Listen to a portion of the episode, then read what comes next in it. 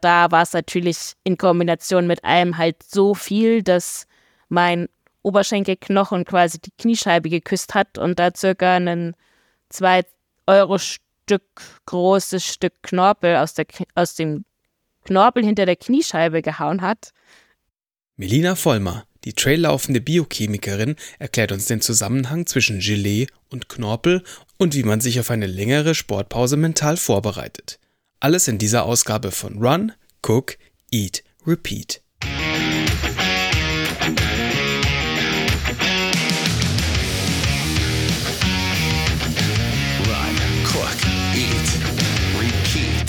Ein herzliches Hallo euch allen da draußen auf dem Faden, die die Welt bedeuten. Heute haben wir für euch ein etwas spezielleres Thema und zwar geht es um eine geplante Sportabstinenz. Und dafür haben wir heute zu Gast Melina Vollmer. Also lauscht mit uns zusammen ihre Geschichte. Hallo Melina, willkommen bei uns hallo, im Podcast. Hallo. Und auch dabei wieder unser Basti. Ja, hallo zusammen. Ihr kennt ja das Format alle, Deswegen können wir direkt, glaube ich, mal reinstarten in die Opener-Fragen. Und zwar haben wir da wieder fünf Kategorien vorbereitet und wir legen einfach mal los. Bier oder Spezi, Melina? Worauf stehst du mehr? Spezi. Du trinkst du gar kein Bier? Ich trinke tatsächlich gar keinen Alkohol eigentlich. Also bin da seit, ja, es ist das letzte Mal ist echt schon ewig her. Von daher, ich würde sagen, die definitiv Abstinenz. Und gibt es bei Spezi eine besondere Marke, die du bevorzugst? Es gibt ja da verschiedenste Sorten. Das klassische Paulaner Spezi ist natürlich schon irgendwo mit das Beste. Muss man ja jetzt mit seit elf, nee, stimmt gar nicht, zwölf Jahren in Bayern wohnen, der auch schon mal ganz, kann man gerne zugeben. Dann die nächste Frage. Fleisch oder Gemüse? Gemüse. Sehr gut. Irgendwelche Favoriten? Gemüsefavoriten? Also ich bin ja eh eigentlich, versuche ich mich größtenteils vegan zu ernähren, deswegen ähm, ist das vom Gemüse sehr vielfältig, sehr viel und Favorit. Ich glaube, Tomaten sind so in ziemlich fast jedem Gericht mit drin, aber ja. Ja, ist lustig. Wir hatten neulich die, die, diese, die Frage kam zu Hause auf, was so das Lieblingsgemüse ist. Und bei mir ist es mal ganz einfach, aber ich merke, dass das bei ganz vielen Leuten, dass die so, hm, so da, da nicht so festgelegt sind auf, äh, auf irgendein Gemüse. Ja, ja. Und ja, spannend. Aber jetzt für die Winterszeit ist ja ganz gern auch mal Grünkohl hoch im Kurs. Ist das was für dich oder? Nee. nee. also Grünkohl geht nicht. Ja, selten, sagen wir mal so. Oh. Rosenkohl ist auch eher nicht unbedingt unter den Favorites. Rosenkohl kann ich ein bisschen nachvollziehen, ja großer Kohl-Fan hier, ist mir völlig unklar, wie man nicht Grünkohl und Rosenkohl lieben kann. Vielleicht nicht beides zusammen, wobei man weiß es nicht genau, aber ja. fahren wir mal fort. Und zwar fahren wir mit dem Van in Urlaub oder lieber in ein Hotel? Mit dem Van. Hast du einen? Also definitiv Typ Abenteuer, Urlaub mehr als irgendwie am Hotelstrand rumflacken. Nee, ich habe ich hab aktuell leider gar kein Auto und Van Wäre schön, wenn, aber definitiv nicht in nächster Zeit geplant. Ja, dann auch eher so die Fraktion wirklich am Ende der Welt irgendwo wild stehen bleiben und in der Früh den Sonnenaufgang in den Bergen genießen oder eher Campingplatz? Nee, schon eher Fraktion wild irgendwo, möglichst nah an der Natur und wenig Zivilisation, wenig Tourismus. Ja. Am besten keiner. Okay. Und wenn du dann mit dem Van irgendwo nah bei der Natur bist, ist es dann eher der, das Meer oder sind es eher die Berge? Ich glaube, das muss man den Trailrunner nicht fragen. Wir hatten hier schon andere Antworten. Okay, nee, tatsächlicherweise, also definitiv Typ Berge. Ähm, ich meine, gut, ich komme ja aus Norddeutschland, da hat man das Meer ja eher mal irgendwo, ne, auch nicht ganz um die Ecke, aber ähm, aber ich vermisse es in dem Sinne nicht, wie wenn ich es jetzt schon nach einer Woche irgendwo im Norden vermissen würde, in die Berge zu gehen. Mhm. Also du bist ja ab und zu auch am Bayerischen Meer und zwar am Gardasee zu sehen. Ja. Aber da sind ja auch Berge und Klettern. Und ich fahre da jetzt nicht unbedingt hin, um da ins Wasser zu hüpfen, muss man halt einfach sagen. Entschuldigung, er geht alle, an alle Chiemgauer und Chiemgauerinnen raus, die jetzt gerade räuspern und sich beleidigt fühlen. Aber wenn du dann unterwegs bist auf, auf den Trails in den Bergen, was magst du mehr? Eher die Flow-Trails oder die technischen Sachen?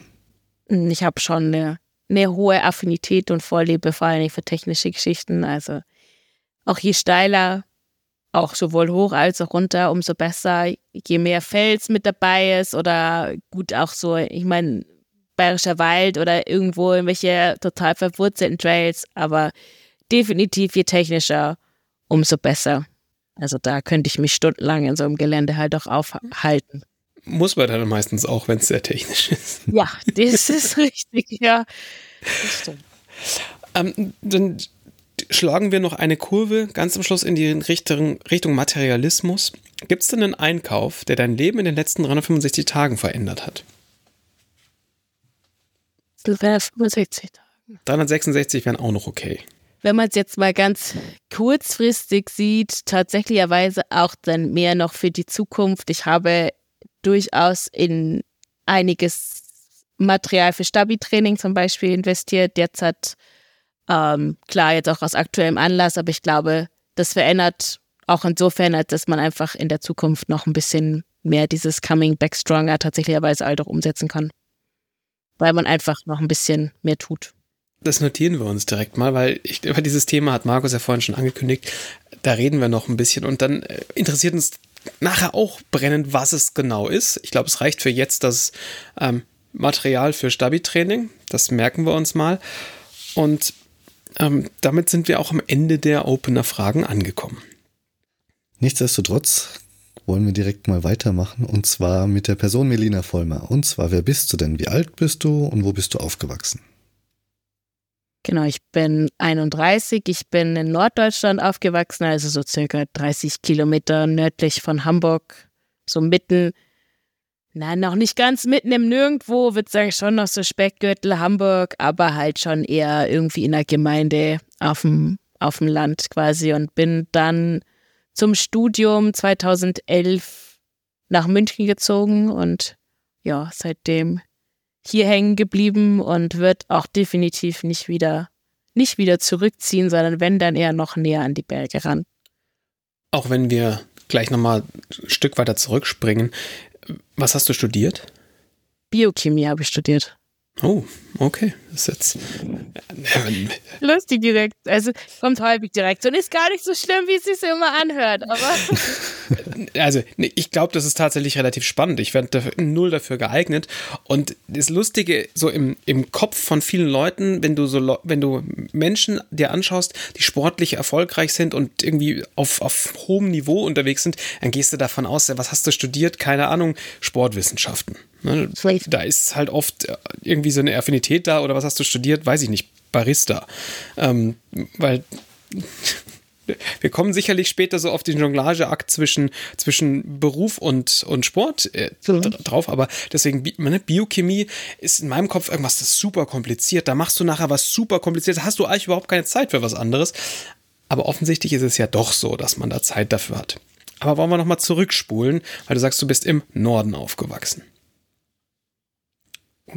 also ich sehe jetzt zum Beispiel, also aus meiner bayerischen Perspektive, im Norden, also so im Norden, wie du aufgewachsen bist, da sehe ich gar keine Berge. Was war denn, hatten Berge bei dir im, in der Kindheit und der Jugend schon irgendwie einen, einen Stellenwert? Ja, ja, also wir waren schon irgendwie mal im Urlaub, halt irgendwo in den Bergen, auch am Anfang relativ viel mal so im Hart, also Mittelgebirgshügel nenne ich es jetzt mal. Und halt dann auch mal, ich glaube, da war ich so 12, 13, 14, mal halt auch in Österreich im Urlaub, so ein bisschen halt zum Wandern, aber so einen wirklichen Bezug dazu oder auch irgendwo einen, na, nennen wir es mal einen positiven Bezug, außer dass es, oh, es ist anstrengend und die Eltern wollen da irgendwie hochlaufen und keine Lust und wir wollen lieber an See, hatte ich eigentlich, bis ich nach München gezogen bin und dann noch im ersten Jahr eigentlich erst nicht, sondern erst danach dann eigentlich hat sich das entwickelt. Also wenn mir jemand mit 14, 15 gesagt hätte, ich gehe irgendwann freiwillig im Berghof, ich hätte dem Vogel gezeigt. Also ich hatte so, so gar keinen Bezug dazu. Aber gab es denn eine andere Sportart in deiner Jugend und Kindheit? Nichts, was sich durchgezogen hat. Also ich war tatsächlicherweise eher jetzt nicht ganz unsportlich, aber ich habe jetzt nie irgendwie was lange gemacht oder durchgezogen, mal ein, zwei Jahre Fußball recht erfolglos in der Mannschaft gespielt oder mal Handball in der Schule. Mit 16, 17 war ich mal, ja, bis 30, 45 Minuten mal laufen oder so, aber eigentlich nicht wirklich. Also eher das unsportliche Kind, was eher die künstlerisch-musikalische Schiene irgendwie ausgelebt hat, aber definitiv kein Sportbegeistertes. Ja, das kann ich nachvollziehen mit der, mit wenig Sport und aber bei mir auch keine künstlerische Begabung dazu.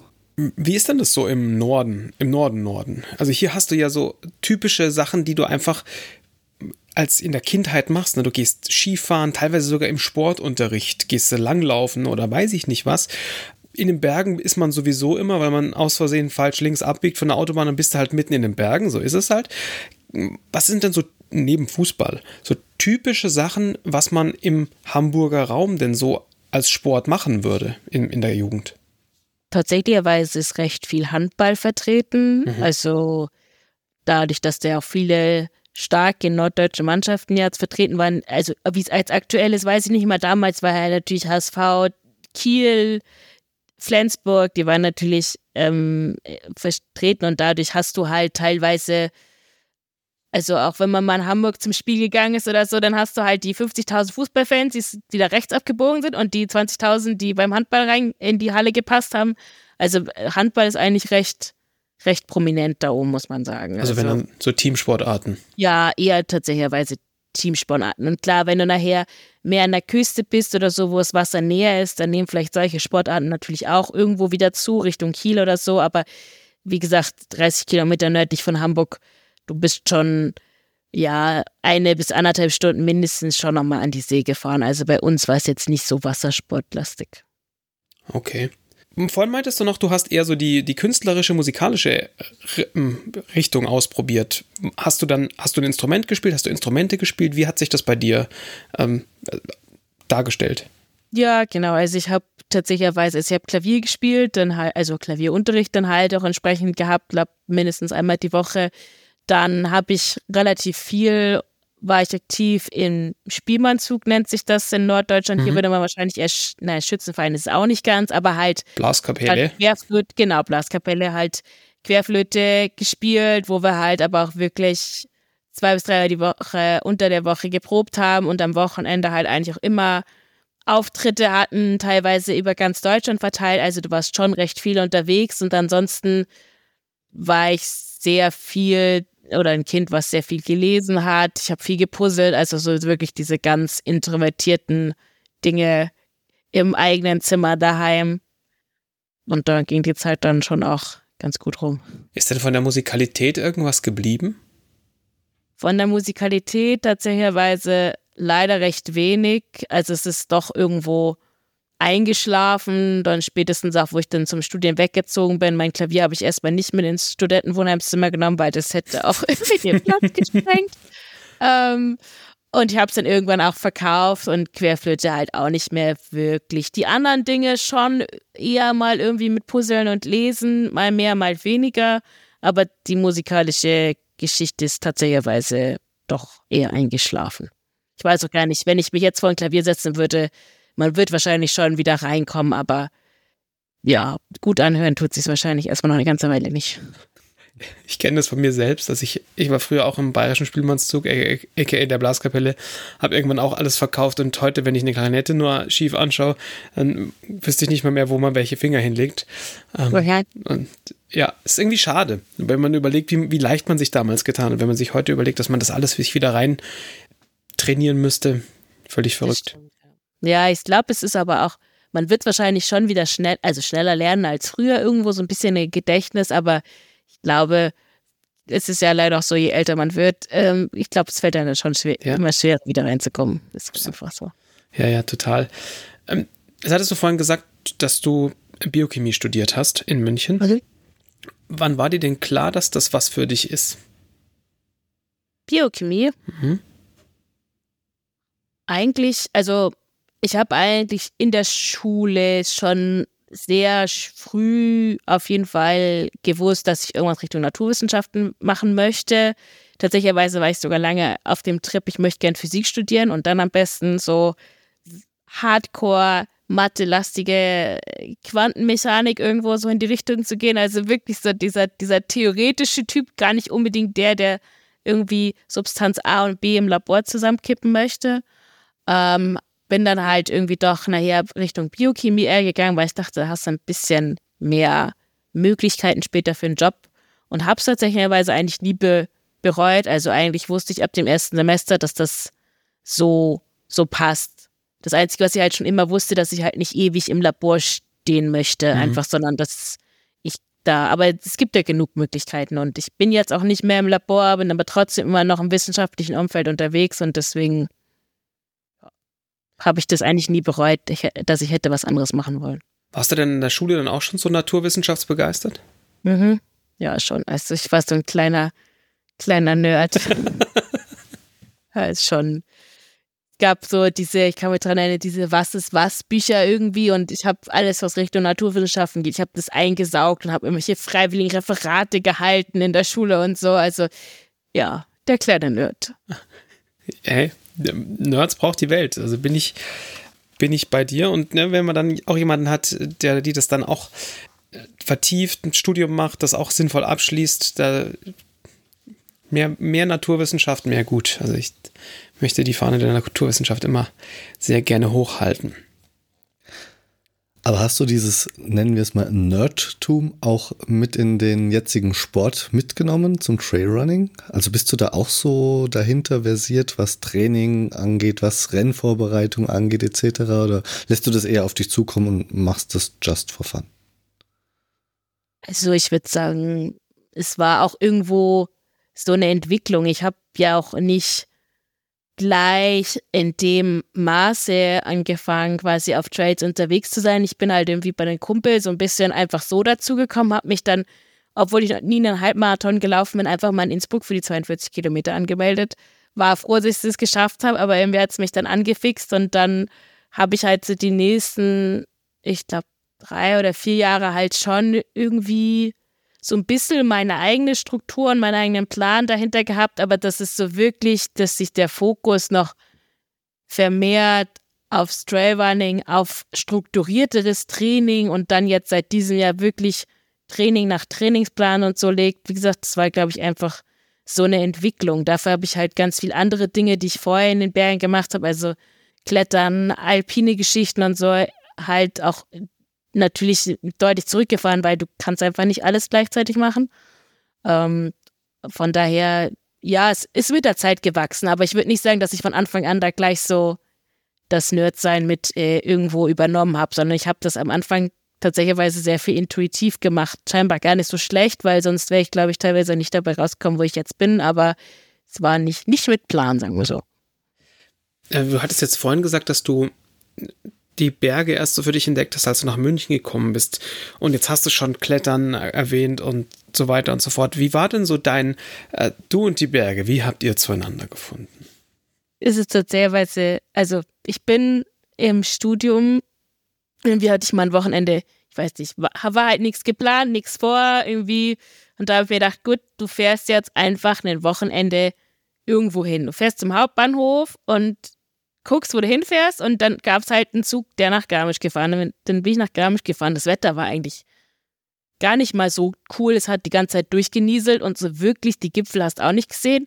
Aber irgendwie an dem Wochenende dort habe ich, hab ich für mich beschlossen, ich möchte gerne auf diese Berge und ich möchte irgendwie das, das Bergsteigen zumindest anfangen. Und dann hat es sich eigentlich ja schon mehr durch Zufall eigentlich ergeben, dass ich genau zu der Zeit halt auch Leute übers Studium halt kennengelernt habe, die viel Bouldern und Klettern waren und dann kommt halt so eins zum anderen. Wenn du halt auch die Leute kennst, die dich dann auch mitnehmen am Anfang, dann gehst du auch mit, dann hast du Spaß dran, dann kommst du auf eigene Ideen, dann lernst du neue Leute kennen und so bin ich dann am Anfang halt sehr schnell in die Kletterszene so reingekommen, war halt wirklich vier bis fünfmal die Woche in, in der Halle und dann halt noch am Fels draußen und dann fängst du irgendwann an mit Hochtouren, stellst das, stellst fest, dass das eigentlich auch alles ziemlich cool ist. Du kommst irgendwie nochmal auf Berge, auf die du so sonst halt nicht hochkommst.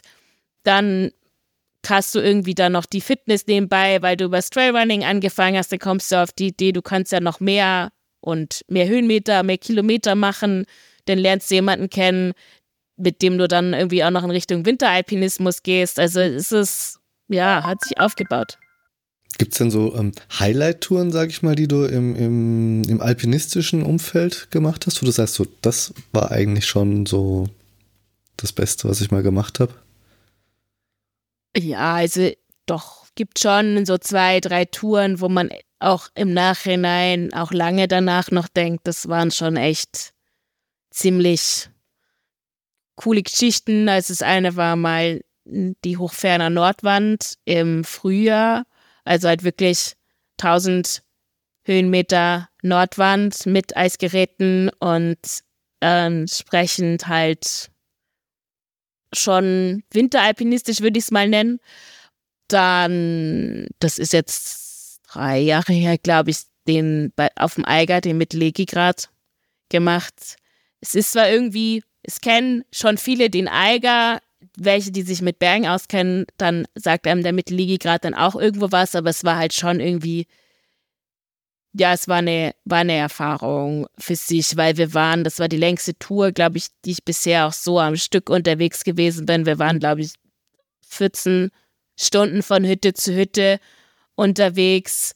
Und von der Schwierigkeit her, ich war froh, dass ich einen starken Vorsteiger dabei hatte, weil ich hätte mir es teilweise, glaube ich, nicht so ganz getraut, das entsprechend vorzusteigen, weil es halt teilweise auch nicht ganz einfach von den Bedingungen war. Und dann der Abstieg hat sich halt so, so ewig gezogen, das Wetter ist umgeschlagen.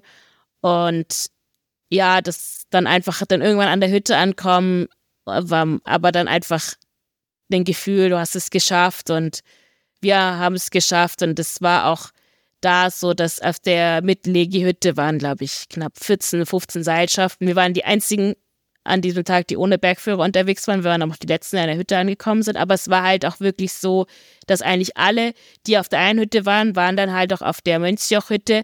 Und die haben dann richtig, also die haben dann schon auf uns gewartet, die haben dann uns auch begrüßt, die haben uns empfangen, die haben uns Tee gebracht, die haben gesagt, wenn es jetzt noch eine halbe Stunde gebraucht hätte, wir wären euch entgegengekommen. Also auch einfach so dieses Gefühl von einer Bergsteigergemeinschaft, dass jeder so ein bisschen halt auch auf sich aufpasst und ein Auge aufeinander hat, das war halt schon das ziemlich speziell und ziemlich schön halt irgendwo auch. Und deswegen glaube ich, ist so in, im Summe von alpinistisch mit allem ringsrum eigentlich das so die, nennen wir es mal, Paradetour der alpinistischen Karriere. Und dieses, dieses Gemeinschaftsding, also dieses, diese, diese, dieser Community, diese Community-Geschichte, wie passt denn das zusammen mit der introvertierten Melina, die sich in ihrem Zimmer eingesperrt hat und Puzzle gespielt hat? Also funktioniert das trotzdem? Magst du das dann trotzdem da im, unter Menschen zu sein? Hat sich das geändert? Ja. Hm, teilweise sicherlich schon. Also ich meine, man wird ja irgendwo auch, ich nenne es jetzt mal, man wird erwachsen, man fängt an zu arbeiten. Ich habe jetzt auch einen Job, den ich sehr, sehr viel Schnittstellen habe. Ich habe keine Ahnung, fünf, sechs Stunden Meetings am Tag. Also man entwickelt sich da irgendwo auch, aber ich bin immer noch ein Mensch, der es sehr schätzt, Zeit auch für sich zu haben, der das auch braucht, der halt auch irgendwann sagt so, hey, mir wird das halt auch irgendwo zu viel. Also jetzt jeden Tag mich sieben, also 24 Stunden sieben durchzuplanen, wäre halt einfach nicht meins. Aber in dem Moment finde ich das total, also ist es einfach toll und ein schönes Gefühl. Es ist jetzt, also ja ähnlich ja irgendwo auch mit irgendwelchen Trail-Events oder so, wenn die Community, wenn das halt alles noch klein und überschaubar ist. Also bei so, wenn es so große Massenveranstaltungen sind oder so, da fängt es dann schon auch an, dass ich mir manchmal denke, so, boah, nee, das ist mal eigentlich irgendwo ein bisschen viel an Leuten. Kann man natürlich auch immer gut eigentlich auch aushalten und ist es ja trotzdem auch schön meistens irgendwo hat auch ein ganz besonderes Flair, aber muss ich einfach nicht, nicht jeden Tag haben. Das heißt, du genießt den einsamen Gipfel immer noch? Ja, total. Also am liebsten ein Gipfel für ein ganz alleine quasi. Und also ich meine, Berge mit, mit Bahnen oder so werden sowieso grundsätzlich am liebsten gemieden, weil da ist immer viel zu viel los. Und wenn irgendwo in irgendeiner Beschreibung steht weglos, ist das immer, immer noch, noch besser, weil da ist dann noch weniger, sind noch weniger Leute, weil sie sich halt von abschrecken lassen. Also es ist immer noch das Schönste eigentlich, wenn man irgendwo oben allein oder mit dem Laufpartner, Partnerin irgendwo oben am Gipfel ist und das einfach genießen kann in dem Moment. Den einen oder anderen einsamen Muckel gibt es ja dann doch noch bei uns. Ja, ein paar gibt es noch. Man muss ja nicht unbedingt den Herzogstand nehmen. wohl wahr, wohl wahr. Ja, wollen wir mal ins Jetzt gehen. Und zwar, wir haben es ja schon so ein bisschen angeteasert, äh, dass du eine Sportpause einlegen musst. Es ist nicht ganz freiwillig. Und da würde uns jetzt erstmal interessieren, warum musst du denn die Sportpause einlegen? Es ist so, dass ich mir im April, Ende April, war das im Training, im Downhill, habe ich das Knie überstreckt, nach hinten quasi, und zwar genau halt als wirklich Downhill auf Zug und großer Sprung, alles Gewicht auf ein Bein, aufs rechte Bein und dann ist es halt mal nach hinten durchgeknickt. Also ich habe per se sehr, wie sagt der Arzt so schön, einen laxen Bandapparat. Wodurch ich die, also ich kann meine Knie schon seit Kindheit nach hinten ein bisschen durchdrücken, aber da war es natürlich in Kombination mit allem halt so viel, dass mein Oberschenkelknochen quasi die Kniescheibe geküsst hat und da circa einen zwei Euro Stück großes Stück Knorpel aus, der, aus dem Knorpel hinter der Kniescheibe gehauen hat. Und das ist halt einfach, ist es so groß, dass man hier halt einfach was machen muss, weil ich ansonsten nicht nur in fünf bis zehn Jahren Arthrose habe ohne Ende, sondern das eher sogar in Richtung künstliches Kniegelenk geht und das ist halt mit nicht mal 40 jetzt nicht unbedingt die Option, die man gerne entgegenblickt. Das schüttelt einen einfach beim Zuhören schon. Ja, mir ist das wirklich alle Haare aufgestellt. Das ist wirklich uh, gruselig. Ähm, jetzt möchte ich dich einmal zitieren und du schreibst, Laufen und Trailrunning ist nicht nur ein Hobby, nicht nur ein Sport für mich, es ist ein Lebenstraum, ein Lebensinhalt, ein Fixpunkt. Uh Jetzt äh, hast du da offensichtlich eine Verletzung und musst eine Pause einlegen. Und jetzt ist das seit längerem geplant. Aber und wie gehst du denn jetzt, wenn das so ein, so ein elementar wichtiges Teil, so ein wichtiger Teil deines Lebens ist, wie gehst du denn damit um? Aber auch schon ja, das, das Wissen darum, also du weißt ja yeah. schon länger, dass du die Pause hast. Also wie war denn auch der Weg, bis es jetzt dann so weit gekommen ist zur Pause? Ja, also am Anfang war also ich meine, es zieht sich ja sowieso um alles. Bis du deinen Termin beim Orthopäden kriegst, bis du dann einen MRT-Termin hast, bis du dann wieder und so weiter. Und dann hast du noch Termine bei Spezialisten, die sagen dann auch wieder unterschiedliche Dinge. Dann holst du noch eine zweite Meinung. Also das zieht sich so oder so. Und am Anfang war tatsächlicherweise eher die Kreuzbänder im Verdacht. Da hat man sich dann schon das erste Mal so ein bisschen damit auseinandergesetzt, ja, ähm, super, da kannst du dich dann schon mal irgendwo unter das Messer legen irgendwann vielleicht oder vielleicht doch nie, vielleicht kann man es auch irgendwo ausgleichen, aber da waren halt schon mal das erste Mal so die Gedanken da. Dann hat man halt während dieser ganze Prozess mit den Ärzten hin und her, dann hast du aber, dann hast du Rennen, die du dann irgendwie absagen musstest, weil es halt mit den Knien irgendwie gar nicht ging. Dann hast du Rennen, wo du einfach überhaupt nichts gemerkt hast. Also beim Gletscher-Trailrun, ich bin den Downhill, ich konnte den runterlaufen in der Geschwindigkeit, die ich wollte. Ich habe nichts gemerkt, ich habe danach nichts gehabt. Da habe ich dann auch irgendwo gedacht, so, okay, vielleicht kann man es doch irgendwie, ja, ich nenne es jetzt mal nicht aussitzen, aber vielleicht einfach mit genug Stabi-Training, Physio und so weiter, dass es doch gar nicht so schlimm ist. Und dann kam halt irgendwann die Spezialistentermine, die dann gesagt haben, nee, das ist halt nicht die, sind nicht die Kreuzbänder, das ist der Knorpel. Und ja, dann ging es schon los, irgendwo zu rattern. Dann der erste, der hat irgendwie, der hat am liebsten, glaube ich, noch mehr irgendwo gemacht und irgendwie die Kniescheibe versetzt und sonst was. Da war man dann schon, okay, gut, nicht rum, auf jeden Fall meine zweite Meinung. Der hat mich dann insofern schon, ja, fundiert überzeugt, dass das halt sinnvoll ist und nötig. Und ich habe halt bis dahin eigentlich versucht, klappt natürlich nicht immer, einfach nicht zu viel nachzudenken, weil es, es führt halt in dem Sinne zu nichts, außer dass man sich Gedanken macht und Gedanken kreisen und man sich irgendwie runterzieht. Und das ist, ich habe letztlich mich versucht, halt auf das zu fokussieren, was halt gerade irgendwo noch noch geht, was man machen kann. Mir war es halt schon irgendwo wichtig, auch einfach für, für mich und mein Läuferherz, dass die Saison soweit zu Ende laufen kann. Da war ich dann erstmal froh, dass sie halt dann auch gesagt haben, nee, man muss es jetzt nicht, nicht sofort morgen machen, sondern es ist okay, wenn ich Bad Gastein noch mitlaufe und sonst, glaube ich, wäre es auch definitiv nochmal schwerer geworden. Und jetzt die Strategie da war es halt einfach versucht es, oder ich versuche das Beste aus dem zu machen, was ich machen kann und nicht zu viel nachzudenken. Weil dann, klar, das Läuferherz blutet halt schon. Ich bin jetzt sechs Wochen, jetzt hat der schon nicht mehr laufen gewesen und bis ich laufen kann, wieder vergehen sicherlich noch sechs, sieben Monate mindestens. Das ist eine sehr lange Zeit, ja. Aber Bad Gastein ja. war ja sehr erfolgreich nochmal für dich dann gewesen. Nochmal so wirklich ein Highlight zum, zum Abschluss der Saison.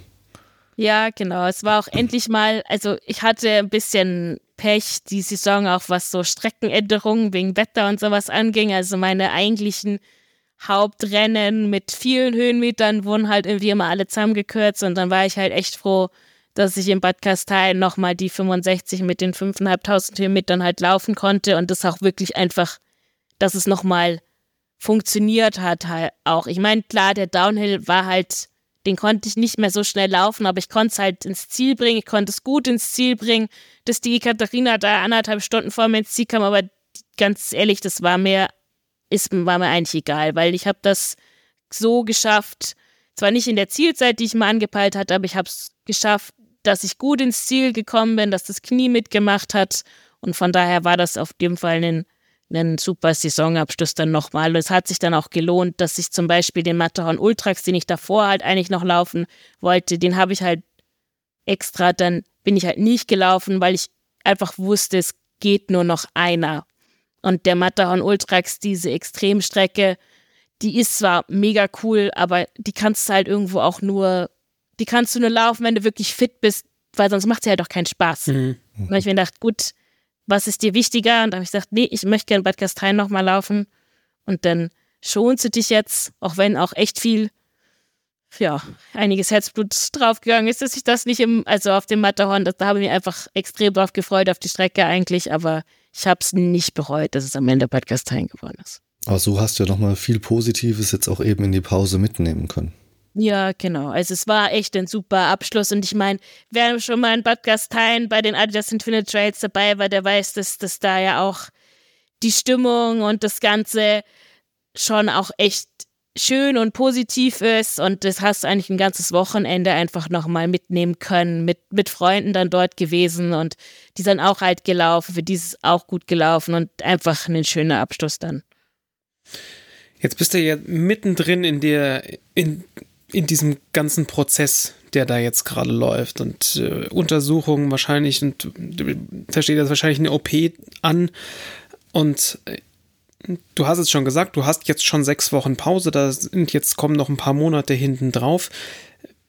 Wie fühlt sich's denn jetzt an? Jetzt wurde, ich meine, jetzt läuft das Rad ja quasi schon. Was, wie, wie ist denn das jetzt für dich?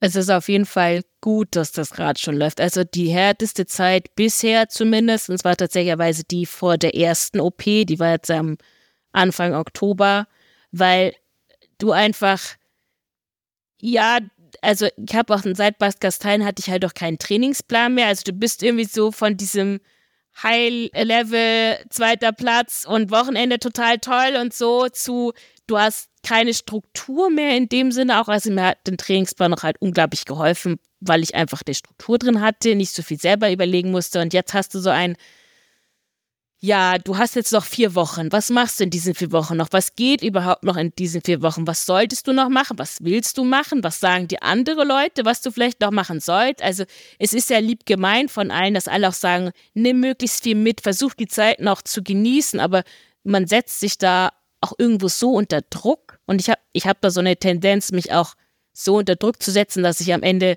mich selber blockiere. Und dann dazu kommt, ich habe noch nie eine OP gehabt, ich war noch nie im Krankenhaus irgendwie. Also allein das hing schon so irgendwie über einem. Du wusstest nicht, was auf einen zukommt. Und jetzt hast du das erste ja schon mal hinter dich. Jetzt hast du so ein kurzes, ja, es geht aufwärts. Ich habe mich dann gefreut, dass ich jeden Tag ne, ein paar mehr Schritte machen konnte mit den Krücken, dass man irgendwie Lösung findet für seine alltäglichen Dinge, wie transportiere ich Sachen von A nach B und wieder zurück, wie kriege ich meine Wäsche gewaschen und so weiter. Und ähm, jetzt hat dann zumindest noch ein bisschen mit Krafttraining und so ein bisschen Cardio zumindestens. Ähm, aber ich bin trotzdem, glaube ich, auch, also ich will mich sagen, ich freue mich drauf, aber ich bin froh, wenn die zweite dann jetzt nächste Woche dann auch noch vorbei ist und dann gibt es halt quasi wirklich nur, nur aufwärts irgendwo. Es stagniert sicherlich eine ganze Zeit lang irgendwo mal, wenn man halt keine Krücken, keine Orthese mehr hat, aber trotzdem noch nichts machen darf. Aber man hat dann keinen Tiefschlag nochmal, sondern hoffentlich geht es dann halt nur weiter, dass man sich halt 2024 einfach wieder aufbauen kann, dass man 25 wieder das Ziel haben kann, halt auf Trails unterwegs zu sein. Sponsoring die Energie für die heutige Sendung wird zur Verfügung gestellt von Moon Valley und Enjoy Your Travel. Wir müssen übrigens noch einen Clip aufnehmen. Mmh. Oh. Boah, ist der lecker. Mmh. Schon krass, dass Emily, Ida und Mimi die echt selbst backen. Naja, also die Regeln von Moon Valley sind entwickelt von Emily Forsberg, Ida Nielsen und Mimi Kotka. Ja, die wissen ja, wie der Hase Regel also der ist voll nach originalen norwegischen Zitronen. Aus Emilys Garten. Die Zitronen jetzt direkt in Emilys Garten gewachsen sind, das weiß ich jetzt nicht so genau, aber ich weiß auf jeden Fall, alles, was da drin ist, ist nur aus natürlichen und biozertifizierten Zutaten. Mhm, okay. wie haben die eigentlich das Rentier so zart bekommen? Naja, in den Regeln ist jetzt nicht direkt Rentier drin. Also die Proteine kommen zum Beispiel aus Erbsenprotein. Und manchmal sind noch Haferflocken drin. Ja, damit hast du dann quasi die ideale Mischung aus Kohlenhydraten und Proteinen. Und damit sind die Regeln halt auch für Vegetarier und Veganer geeignet. Oh, die Ladung Zucker darin, hm, die macht den so richtig lecker süß. Ja, die Süße für die Regel kommt hauptsächlich aus Datteln und vielleicht noch ein bisschen Reissirup. Und damit hast du halt keinen Glucose-Fructose-Sirup drin oder sonstige Konservierungsstoffe. Hm, der war echt lecker. Tja, wo gibt's jetzt Nachschub? Naja, also entweder direkt bei Emily im Zitronengarten oder halt bei enjoyertravel.de.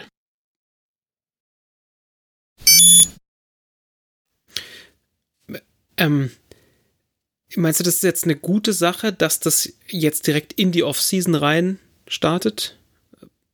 Ah, ich habe es ja tatsächlich auch extra so gelegt und gewollt und ich glaube schon letztlich, weil, wie gesagt, ich war echt froh, dass ich meine Saison noch so zu Ende laufen konnte man kann sich sicher darüber streiten, man hätte es auch früher vielleicht sicherlich schon machen können und es war jetzt auch höchste Zeit, weil es jetzt auch so ist, dass sich quasi um das Loch herum der Knorpel auch schon anfängt so ein bisschen abzulösen, weil er halt der Verbund nicht mehr da ist, weil er halt der Verbund gestört ist. Das heißt, je länger man das jetzt noch hätte laufen lassen, desto größer wäre das Loch noch geworden und je schlechter natürlich die Heilungschancen. Und ich meine, gut, jetzt ist das Wetter eh nicht mehr oder ja, gerade klassisch Herbst, es regnet irgendwie viel, es ist eh nicht so, dass es einen so komplett nach draußen lockt, wenn man denkt, boah, die Sonne scheint, es ist warm, keine Ahnung. Von daher glaube ich, war das jetzt schon definitiv der richtige, richtige Zeitpunkt. Und da ich ja eh erstmal wieder in Anführungszeichen nur mit Flachlaufen anfangen kann, das kann man auch im Winter machen, mhm. kann ich halt nächstes Jahr dann im Winter damit halt auch wieder starten. Und es wird dann von woanders dahin transplantiert, einfach. Knorpel ist am Anfang wie Gelee, also so ganz flüssig, glibberig und hat halt eigentlich gar keinen Halt. Deswegen muss da super aufpassen am Anfang. Jetzt in der ersten OP haben sie mir auch aus dem Knie, sogar also auch aus dem gleichen Knie, aus einer anderen Stelle Knorpel entnommen. Den haben sie jetzt sechs oder züchten sie gerade noch im Labor. Knapp sechs Wochen. Ja, das geht mittlerweile. Und dann setzen sie mir quasi meinen körpereigenen Knorpel aus dem Knie auch wieder ins Knie ein. Okay, das ist völlig abgefahren. Ja, das ist, glaube ich, cool, dass sowas. Der wird gefüttert mit Gummibärlis. Ja, genau. Gummibärlis, aka mein eigenes Blut. Krass. Und dann äh, kommt er wieder rein, ja. Das ist eigentlich cool, was heutzutage geht mittlerweile. Es ist auch tatsächlich, das wird erst seit letztes Jahr wird es von der Krankenkasse überhaupt gezahlt. Also habe ich eigentlich echt Glück. Weil das ist sonst schon so ein fünfstelliger Betrag, den du unterblechen müsstest.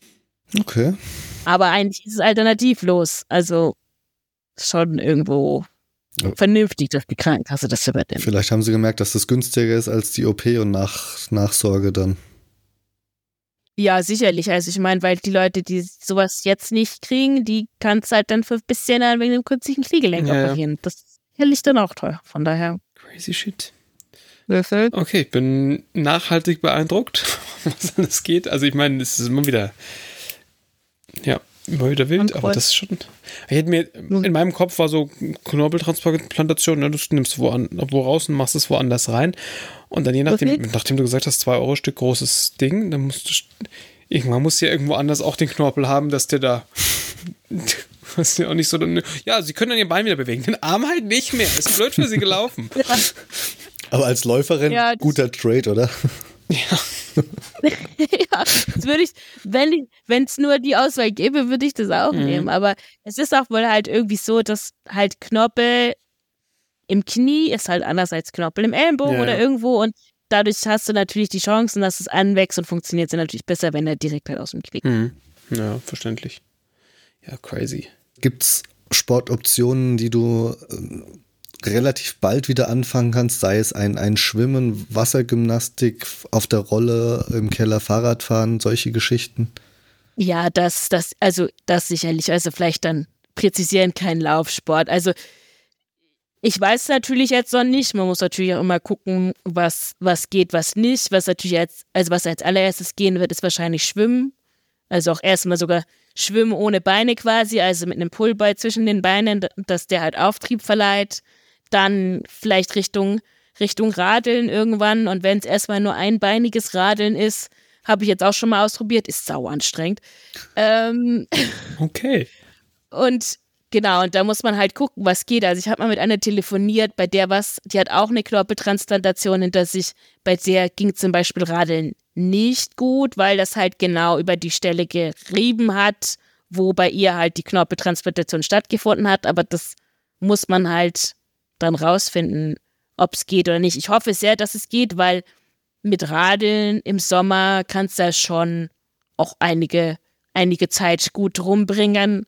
Und dann hoffe ich, dass halt irgendwann im Sommer es vielleicht auch mal Richtung, ähm, Richtung Wandern und wenn es erstmal nur den Berg hoch ist und mit der Bahn runterfahren ist, ähm, das geht auf jeden Fall oder hoffe ich, dass es dann auf jeden Fall gehen sollte und dann Kraftsport ist halt das A und O, auch wird es nächstes Jahr sein, einfach um natürlich per se die Muskeln wieder rauf zu trainieren, was halt rechts auf jeden Fall weggehen wird und links natürlich irgendwo auch ein bisschen, weil es nicht mehr so gebraucht wird. Und dann halt schon im Sinne von Coming Back Stronger einfach zu schauen, ob man das vielleicht auch einfach die laxe Bandmuskulatur, äh, den Bandapparat halt durch Muskulatur noch besser ausgleichen kann, damit das halt, wenn möglich, nicht nochmal wieder vorkommt. Du hattest ja jetzt vorhin schon angerissen, dass du dich da equipmentmäßig ausgestattet und ausgerüstet hast. Was, was sind denn, also hast du da schon konkrete Pläne? Was musst du konkret machen? Machst du jetzt schon irgendwas damit? Und was hast du da überhaupt eingekauft? Ja, also ich bin jetzt auch schon eigentlich, versuche jeden Tag wirklich 30 bis 45 Minuten irgendwie was zu machen. Jetzt nicht unbedingt immer nur für die Beine, aber Rumpf und so weiter halt auch, ist natürlich letztlich genauso wichtig. Ich habe,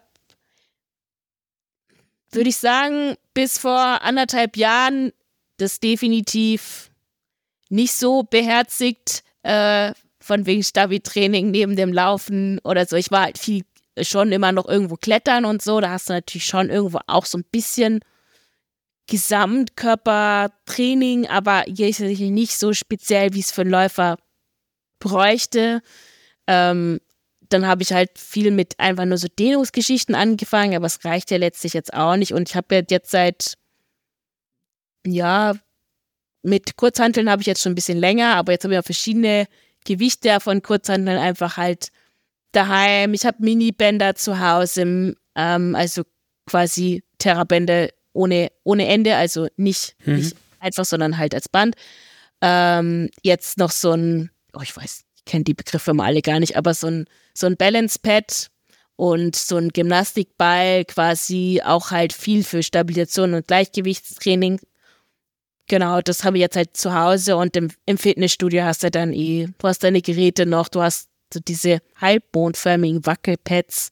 Also wenn man sich dann da jetzt halt dann auch ein bisschen schon noch mit auseinandersetzt, sich auch ein bisschen einliest, dann, dann kann man da echt viel, viel machen und tun und das möchte ich auch auf jeden Fall beibehalten und mitnehmen. Und ich habe ja in nächster Zeit auch genug Zeit, dann kann ich mich da noch ein bisschen ausführlicher mit beschäftigen. Ist natürlich auch schon eine, eine schöne Art der, der, der Einstellung, also der mentalen Einstellung dem gegenüber. Man könnte sich ja jetzt auch da völlig drin vergraben, dass man jetzt nicht mehr laufen kann, aber dann so sagen, okay, ich nehme das Beste, mach's Beste draus, was ich damit machen kann. Und wir sind wieder beim, beim Thema aus der Jugend und nörde mich da rein, wie kann ich denn, also wie kann ich denn damit umgehen? Und das also finde ich beeindruckend. Ja, also ich habe in den letzten Jahren genug Dinge gehabt, wo ich mich irgendwie, wo ich mir viel zu sehr in den Kopf irgendwie gemacht habe und das quasi irgendwo jetzt mal drastisch gesagt so die Lebensqualität irgendwo so ein bisschen beeinflusst hat und ich habe da für mich einfach beschlossen, dass ich auf sowas jetzt, ich habe darauf keine Lust mehr. Ich möchte irgendwie mh, hm, da irgendwie versuchen, aus den Dingen was Bestes zu machen. Es macht einen vielleicht manchmal irgendwo ja nicht emotionsloser, aber man lässt bestimmte Emotionen, vielleicht versucht man zumindest nicht irgendwie äh, zuzulassen. Manchmal, vielleicht, manchmal ist es vielleicht irgendwo auch ein bisschen ein Verdrängen, aber einfach ja, wenn man versucht, das Beste draus zu machen, funktioniert nicht immer, kann ich auch definitiv sagen. Also den einen oder anderen Abend oder den einen oder anderen Sonntag, wo ich mir so denke, ähm, ja, ich würde jetzt gerne laufen gehen oder ich vermisse es und dieses sich einfach bewegen, dieser Cardio-Effekt einfach von sich bewegen, das gibt einem ja auch unglaublich viel einfach. Diese Erschöpfung danach, das schafft man so jetzt halt einfach gerade auch gar nicht mehr irgendwo herzustellen. Also ich kann mich jetzt nicht im Fitnessstudio so verausgaben, dass ich hinterher das Gefühl habe, also mit Krafttraining, dass es mir genauso geht, wie wenn ich vier Stunden in Bergen war, ganz davon abgesehen, dass mir die Berge fehlen. Das, ähm, das geht halt nicht. Aber man muss halt das jetzt irgendwo so hinnehmen und ich habe mir einfach zum Ziel gesetzt, ich versuche alles in meiner Macht Stehende zu tun, dass sich das ganze Späßchen jetzt halt auch wirklich lohnt, dass ich 2025 halt einfach wieder Trails laufen kann und auch wieder Wettkämpfe laufen kann. Und ich sage auch immer, die WM 2027 ist bestimmt auch in einem schönen Land. Also man kann sich ja immer noch Ziele setzen. Also, ja. Da bin ich mal gespannt. Oder dir gefällt's Fahrradfahren so gut und wir sehen dich dann beim Ötztal Radmarathon. Ja, ich habe ja schon von einigen, die nicht mehr laufen können oder irgendwas, die aufs Rad umsteigen und da kleben geblieben sind, aber ja, schau mal. Aktuell würde ich da sagen, die Chancen stehen noch nicht so hoch, aber wer weiß. Ich mag auch eigentlich Schwimmen überhaupt gar nicht. Aber ich glaube, nächstes Jahr, wenn das das Einzige ist, was du machen kannst, du mhm. nimmst es mit Kusshand. Ja, ja. klar. Ja, kann ich alles sehr gut nachvollziehen aus persönlichen Gründen und immer, immer das, die Berge im Kopf behalten als Ziel und dann wird es schon.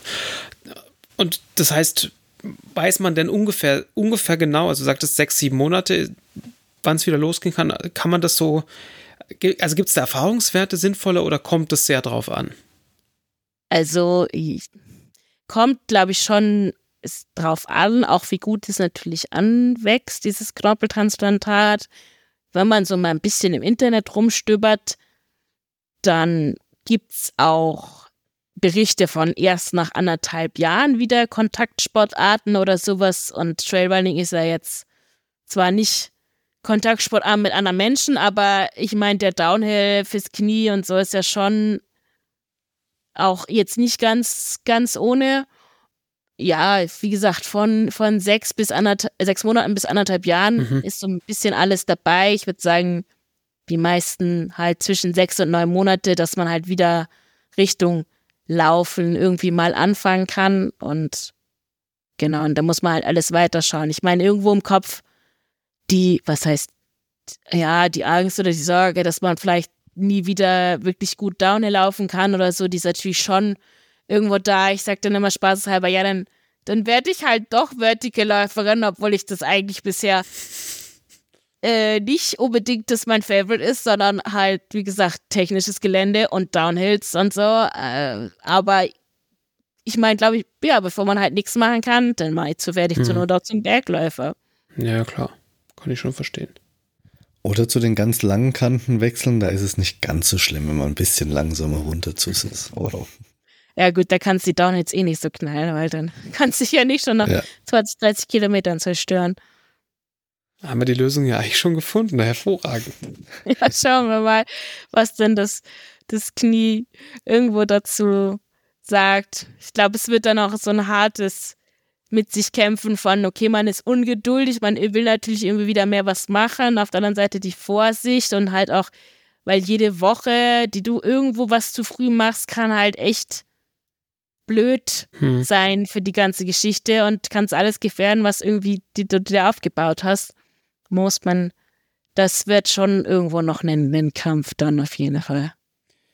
Bevor wir in die Küche abbiegen, ähm, möchte ich mal auf eine Sache zurückkommen, wo wir vorhin kurz drüber gesprochen haben, nämlich um dein, deine, dein Studium der Biochemie. Und äh, du hast gesagt, da hast du dann bessere Jobaussichten und so weiter und so fort. Und wir hatten es vorhin schon mal kurz angerissen.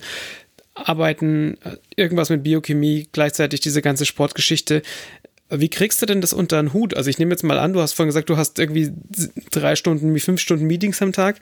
Das heißt, ich nehme an, du arbeitest Vollzeit und machst, also zumindest bis vor kurzem noch diesen schon sehr zeitintensiven Job. Wie kriegst du das denn unter einen Hut? Ja, es ist nicht ganz einfach manchmal und man muss natürlich ehrlicherweise dazu sagen, irgendwo, du musst halt Abstriche machen bei anderen Dingen. Also ich bin um halb zehn normalerweise irgendwo im Bett, weil dann einfach der Tag gelaufen ist. Du bist jetzt nicht irgendwie groß unter der Woche dann noch unterwegs oder so. Viele Freundschaften verlagern sich tatsächlich oder sind auch irgendwo mit Sport einfach kombiniert, weil du halt irgendwie doch einen großen Teil einfach dort verbringst. Und ansonsten muss man halt schon sagen, dass es jetzt mit ich habe einen Job, wo ich sehr viel Homeoffice machen kann, wo ich auch abgesehen von Meetings recht flexibel arbeiten kann, also wo ich, wenn ich mir früh genug einen Blocker reinlege, auch einfach mal mittags vier Stunden zum Beispiel nicht mhm. da sein könnte. Und diese Flexibilisierung ermöglicht es einem natürlich schon noch mehr, irgendwo sein Training auch, auch gut durchzuziehen. Und aber ja, man muss sagen, es ist schon anstrengend und da versteht man auf jeden Fall noch viel mehr, was einfach, also was für einen Vorteil Menschen haben, die bei denen es halt möglich ist, die nicht Vollzeit arbeiten müssen und dann halt trainieren können, weil sie halt einfach vielleicht gar nicht mehr so viele Stunden am Tag trainieren, aber viel mehr Zeit für Regeneration, für den ganzen mhm. Schnickschnack drumherum haben und auch halt diesen Stress von der Arbeit dann vielleicht einfach nur zu 50 Prozent irgendwo einfach mitnehmen.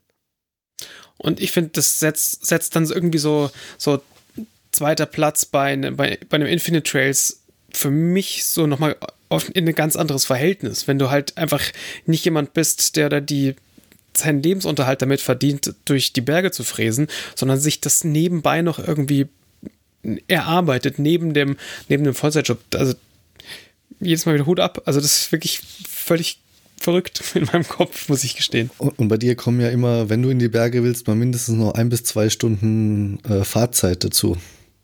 Das darf man auch nicht außer Acht lassen.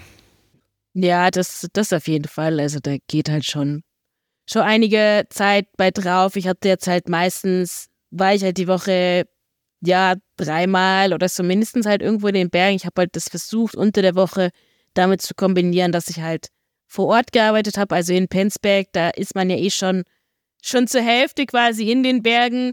Und dann musste man nicht mehr ganz so weit irgendwo weiterfahren Richtung Kochel oder Garmisch oder irgendwas in die Richtung.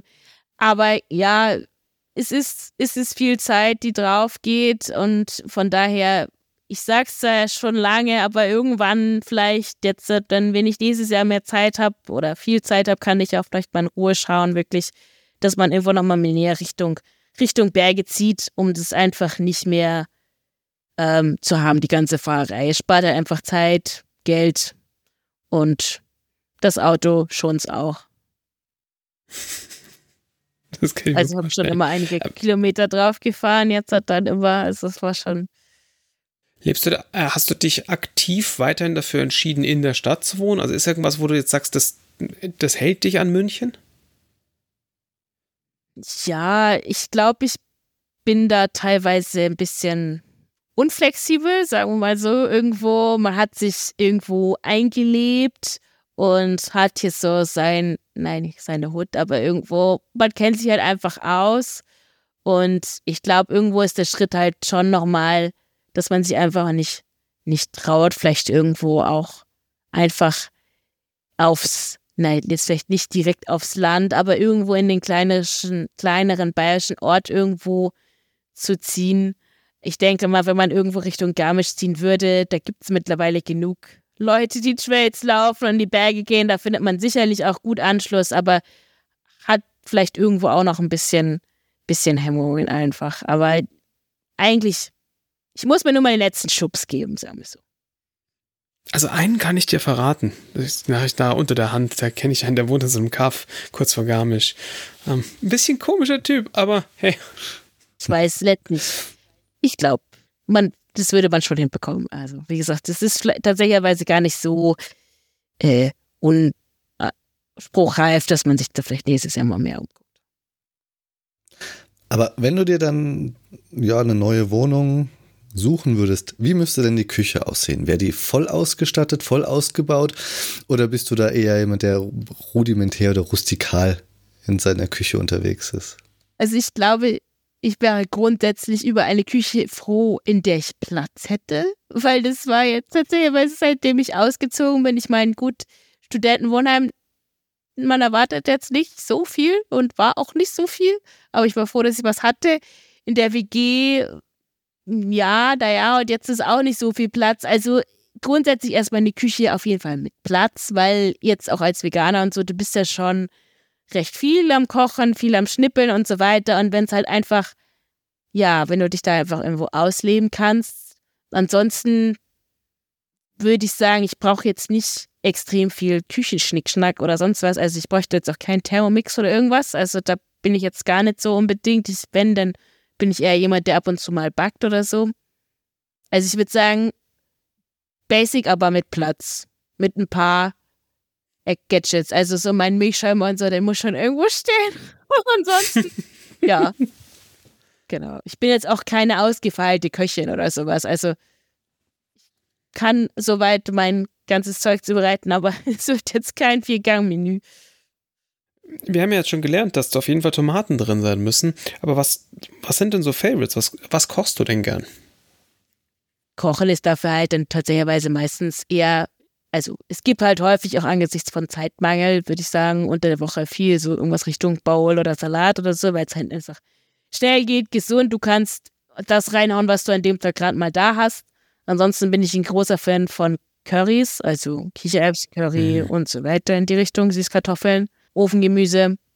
Also, aber sind halt meistens eher Gerichte, die. Sie sind einfacher. Heißt ja nicht, äh, einfacher heißt ja nicht weniger lecker. Nee, das also, definitiv nicht. Also. Äh, gerade Ofengemüse, ne? Du musst ja eigentlich nichts dafür tun, als es, außer das Gemüse mal schief anschauen, dass es auseinanderfällt, in den Ofen rein und dann wieder kommen und genau. essen also, und jetzt ist ja auch die, wieder die Zeit dafür. Also, auch wenn man vielleicht so dieses windige, hier stürmt gerade furchtbar und es ist eiskalt draußen, aber das ist so das perfekte, muckelige Ofengemüse ähm, mit, mit vielleicht irgendwie einem Dip. Ja, genau. Es gibt auch Schlimmeres. Wärmt schön von innen dann nochmal. Ja, genau. Man muss jetzt nur halt ein bisschen, also das war tatsächlich schon auch irgendwo eine Umstellung. Du kannst halt, wenn du nicht mehr so viel Cardio-Sport machst, ich glaube, der Markus kann da auch ein Liedchen von singen mit seiner Hüfte letztes Jahr, aber äh, die, die Mengen oder die Kalorienmengen, die man essen kann, sind natürlich, muss man auch entsprechend anpassen, aber heißt ja nicht, nicht dass man das nicht trotzdem schmecken kann und gut sein kann und so, aber das war schon auch irgendwo ein bisschen eine Umstellung. Das Geheimnis hat mir leider niemand verraten. Äh, das habe ich zu spät erfahren. Schauen wir aber noch mal kurz uns die Kombination von Essen und Laufen an. Gibt es denn irgendwas, was du während der während dem Laufen besonders viel konsumiert hast? Also irgendwas, was du selber.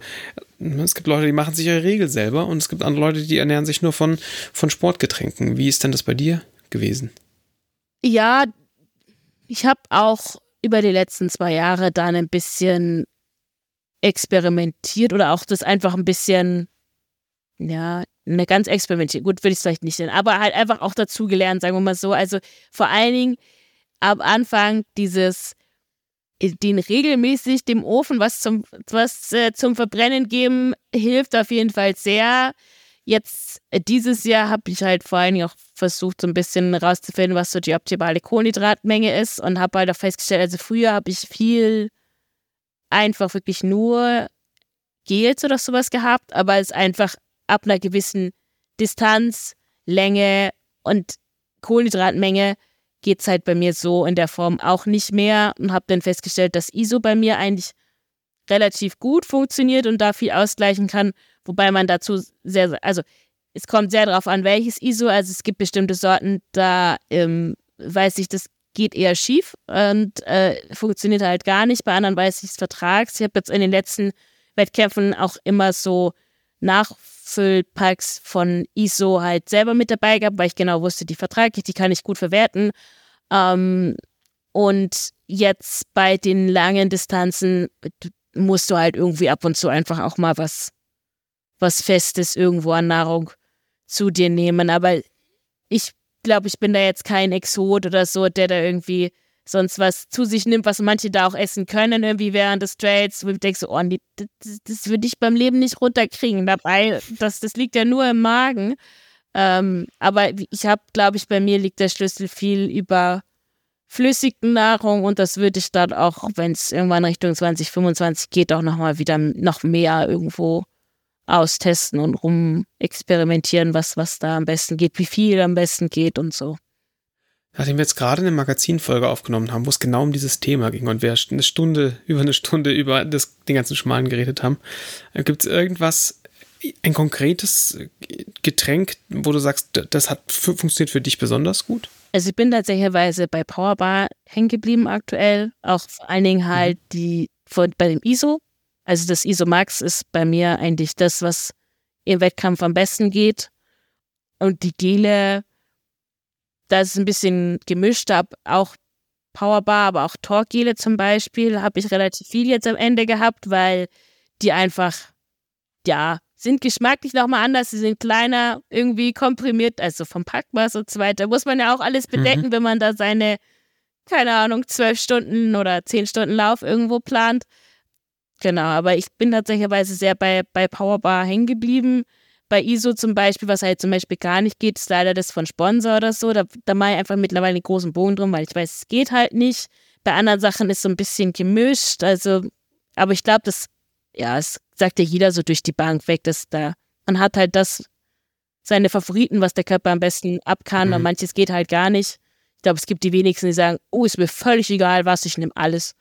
Also, ja, und wenn du dann im, im Ziel angekommen bist, gibt es da auch irgendwie was Spezielles, wo du sagst, das bevorzugst du für die Regeneration oder haust du dir dann auch gern mal Fastfood, Pizza, irgendwas rein, wo du sagst, scheißegal jetzt? Das, also direkt nach dem Wettkampf geht das meistens ähnlich. Also da ist eher was leichteres, meistens irgendwie was, was geht. Aber nach dem Wettkampf mh, mm, bin ich, glaube ich, recht wenig festgelegt. Was ich tatsächlicherweise aus Ritual einfach immer mache, letztlich die Woche vorm Wettkampf, es gibt halt, es gibt halt Nudeln. Es ist halt einfach so. Und das, das funktioniert aber auch. Ähm, genau, aber danach bin ich eigentlich relativ flexibel, was ich mir dann meistens tatsächlicherweise mal gönne, was ich eigentlich sonst auch versuche, eher weniger zu trinken, auch wenn ich da eigentlich ein ziemliches Faible für habe, sind irgendwelche, was ich was, Cola Zero oder so, also Süßungshaltungsmittel, Getränke, aber einfach irgendwas, was nach was schmeckt. Und das ist dann eher am ehesten irgendwo nochmal die Belohnung nach dem Wettkampf oder nach einem langen Long Run am Wochenende oder so. Dann gibt es dann eher mal, mal sowas. Die kleinen Sünden quasi. Aber Fast Food ist jetzt Vielleicht bin ich da auch zu sehr Frau, aber das ist eh nicht so ganz das Favorite und nach dem Wettkampf aber auch sowieso nicht. Ich kenne das nach, nach Wettkämpfen einfach nur so, dass ich dann oft so das Bedürfnis nach was Salzigem habe.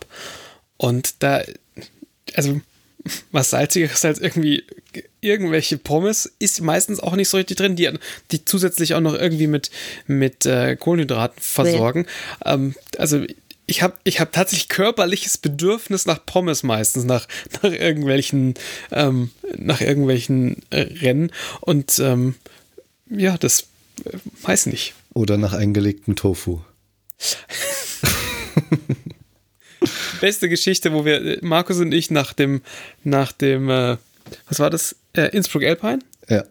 Wo wir dann nach dem Supermarkt einge äh, eingekehrt sind und ich einfach einen Block Räuchertofu gefuttert habe. Okay. Ich hatte so Verlangen danach, es war wirklich völlig gestört. Aber das, ja. was der Körper braucht, sagt er einem dann schon und darauf hat man dann auch Lust. Also, warum nicht? Kann ich empfehlen. Also, bester Post-Race-Snack. Wirklich?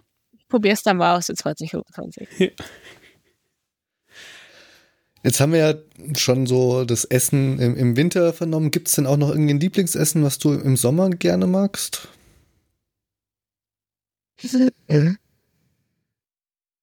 Gut, klassisch. Also Obstsalat ist durchaus immer sehr, sehr hoch im Kurs. Ich stehe extrem auf Mango, auch wenn ich weiß, dass das jetzt hm. aus ökologischen und so Dingen nicht unbedingt die beste Frucht ist, weil die immer eingeflogen werden muss, aber es ist einfach ein Fable für Mango und von daher irgendwie Obstsalat mit Mango geht immer. Oder man kann ja auch im hm. Normalen Salat oder so mit Früchten oder so, was man ja manchmal gar nicht gar nicht denkt, dass das vielleicht passen könnte, aber dann, dann probiert man das mal, wie weit es andere gemacht haben oder so, stellt fest, hey, da gibt es eigentlich so viele Variationen und. Ja, Feldsalat mit Erdbeeren oder Pfirsich oder so. Geil. Völlig geil. Ja. Macht man viel zu selten. Es gibt immer Leute, die dann sagen, nee, äh, Obst gehört da nicht rein. Mhm. Ja, dann lass hm, Sagst du ihnen, eine Tomate ist auch eine Obst. In Wirklichkeit. Manche würden sie vielleicht glauben. Ja. Gurke ist ein Melonengewächs, von daher. Ja, ja so ist es. Ja, jetzt sind wir auch noch, auch noch einmal durch die Küche galoppiert, auch wenn da nicht viel Platz ist, offensichtlich. Und jetzt besinnen wir uns aber noch mal kurz zurück auf auf die Trails oder in die Laufschuhe noch mal zurück und überlegen noch mal, du bist ja auch offensichtlich ein musikalischer Mensch. Gibt es denn musikalisch was, was dich antreibt? Also wenn du, wenn du jetzt sagst, du machst, machst hier Stöpsel rein und ballerst irgendwie einen Downhill runter, was würdest du denn dann hören? Ja, also ich tatsächlich, ich laufe eigentlich auch seit einigen Jahren am liebsten die Wettkämpfe alle mit Musik, weil es irgendwie einfach, also ich bin eh kein kommunikativer Mensch, also der sich irgendwie unterhält beim Laufen oder so, deswegen kann ich einfach Stöpsel rein. Und ich höre, ja, eine Mischung aus Elektro, EDM-Musik und irgendwelcher Filmmusik, also instrumentaler Filmmusik, würde ich es mal sagen. Also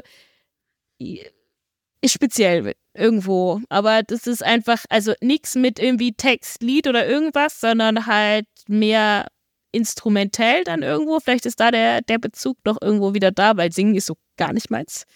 Ähm, so in die Richtung geht's. Also irgendwas, was, was ein Beat hat. Hast du spontan einen Favorite, der dir in den Sinn käme? Äh. äh. Du kannst es natürlich auch nachliefern und wir kleben das in die Playlisten rein, die wir haben. Ähm, okay, warte mal, da muss ich jetzt kurz. Ich kann, also mit Songnamen genau. bin ich ganz schlecht. Das du darfst es auch vorsummen, wir werden es schon rausfinden. Nee, ja, schlecht. Das ist, glaube ich, keine gute Idee. Ähm, sag schon. Zum Beispiel ähm, Freaks von Timmy Trumpet. Wie gesagt, ich bin da so fast ganz. Ihr werdet das, den genauen Song findet ihr da draußen natürlich auf der Ballern-Playlist, wo auch von allen anderen Gästen und Gästinnen hier Titel mit drauf sind. Und wenn jetzt mal der Fall käme, dass es doch ein Flow-Trail wird, der nicht ganz so technisch ist, wo du einfach zum Genießen dahin läufst, gibt es denn da auch was, wo du sagst, so, das ist die Musik, die ich gerne im Ohr habe? Dann wäre es wahrscheinlich dann eher vielleicht irgendwas Richtung, Richtung Filmmusik oder sowas. Ich habe zum Beispiel ab und zu beim Laufen die Filmmusik von dem Film Thron, also T-R-O-N, ähm, auf dem Handy. Das wäre dann vielleicht eher was, was in die Richtung geht. Aber so wirklich chillig, gemütlich chilly Vanilli ist das jetzt auch nicht. Elysium von der Gladiator ist auch ein sehr schönes Lied. Ja, aber das ist mir zu weiß ich nicht. ich brauche mehr was zum, auch, auch auf dem Flow-Trail eher was, was, was irgendwie antreibt oder so, was so ein bisschen pusht einfach. Und ein Flow-Trail kann man ja auch, also kann den auch genießen und auch entspannt, oder aber trotzdem ja auch, muss ihn ja nicht ganz entspannt laufen. Aber du offensichtlich nicht. Das ist ja auch okay, ne? Ähm, es kommt immer ja drauf an. Also mit welchem Anspruch, weil er letztlich auch auf die Tour geht und auf ins Training oder so. Es ist schon, schon sehr unterschiedlich. Hm. Melina läuft einfach den Flowtrail mit entspannten 120 Beats per Minute und auch Schritten pro Minute. Mindestens. Ich habe für die, für die Vorbereitung von diesem Gespräch haben wir uns ein bisschen natürlich auch durch dein halb öffentliches Leben, aka Instagram, mhm. gefräst, weil man das ja heutzutage so macht. Ähm, wie viel von Melina der Person versus Melina der Trailrunnerin ähm, fährt man denn bei Instagram? Also da ich das, also ich bin eine Person, die ich bin nicht so gerne irgendwie, nennen wir es mal selbstdarstellerisch irgendwo unterwegs. Ich hasse es, Selfies zu machen oder irgendwie sowas in die Richtung. Also das ist immer gut, wenn jemand dabei ist, der dran denkt, Fotos zu machen, weil ich denke auch selber dann nicht wirklich dran. Von daher würde ich sagen, dass das, was man von mir auf Social Media irgendwie sieht, auf jeden Fall ich bin. Natürlich ist vor allen Dingen auch auf, also auf äh, Instagram oder so, viel einfach von, von meinem Lauf, von meinen Berggeschichten, wenig jetzt von meinem restlichen privaten Leben, weil das möchte ich auch da irgendwo einfach nicht auf Social Media teilen. Das, das, das bekommt das nur irgendwie dann halt entsprechend Freunde oder sowas mit. Von daher würde ich schon sagen, dass es auf jeden Fall ein Teil von mir ist. Also alles, was Richtung Berg, Richtung Laufen geht, das ist auf Social Media. Okay. Und wo findet man dich genau in den sozialen Medien? Also eigentlich vor allen Dingen auf Instagram, ansonsten Richtung Facebook oder ähnliches eher, eher selten. Also wenn dann Instagram und das war es dann eigentlich auch schon. Ich bin, wie gesagt, da nicht so, nicht so hinterher, nicht so viel unterwegs. Ist vielleicht manchmal auch, also wenn man jetzt mal Richtung Sponsorsuche gehen würde, eher ein Nachteil. Auf der anderen Seite jetzt gerade brauche ich eh weil ich ein Jahr Pause machen muss. Also, und es ist halt einfach ich so, wie ich bin. Ich muss mich nicht, nicht arg verstellen oder so. Und das ist mir eigentlich dann schon, schon auch wichtig einfach, weil ich könnte das doch nicht und ich habe da auch nicht den Anspruch, da irgendwie mehr Zeit zu investieren, nur für irgendwie Social mhm. Media Content oder sowas. Könnte man auf Strava auch den Weg der Genesung nachverfolgen? Ach, stimmt, ja. Strava, gut. Denke schon, ja. Also, ähm, ich mache jetzt ja auch eigentlich jeden Tag was. Ich poste jetzt aktuell nicht, nicht jeden Tag was, weil es mir einfach irgendwo zu blöd ist, irgendwelche 15 Minuten Workouts, die ich so entsprechend halt über den Tag verteile, dann irgendwo alle äh, online zu stellen. Aber über Strava sollte man auf jeden Fall den Weg der Genesung dann auch mitbekommen. Wenn ihr dann alle irgendwann die Nachricht kriegt, hey, Melina hat ihre erste Laufaktivität seit neun Monaten hochgeladen oder so, dann, dann wisst ihr Bescheid, ich bin wieder da. Ja. Ziemlich gut. Ja, die Links findet ihr natürlich da draußen ähm, bei uns in den Show Notes auf dem Blog oder direkt bei euch im Podcatcher. Da könnt ihr genau Melina ein bisschen stalken. Und wir hoffen einfach, dass sie keinen Spaß am Schwimmen findet und zur Triathletin mutiert. Äh, ich glaube das. Also Schwimmen wirklich noch weniger als Radfahren. Das ist einfach, es ist kalt und nass und zach. Also eine halbe, dreiviertel Stunde Schwimmen zieht sie schon ganz schön.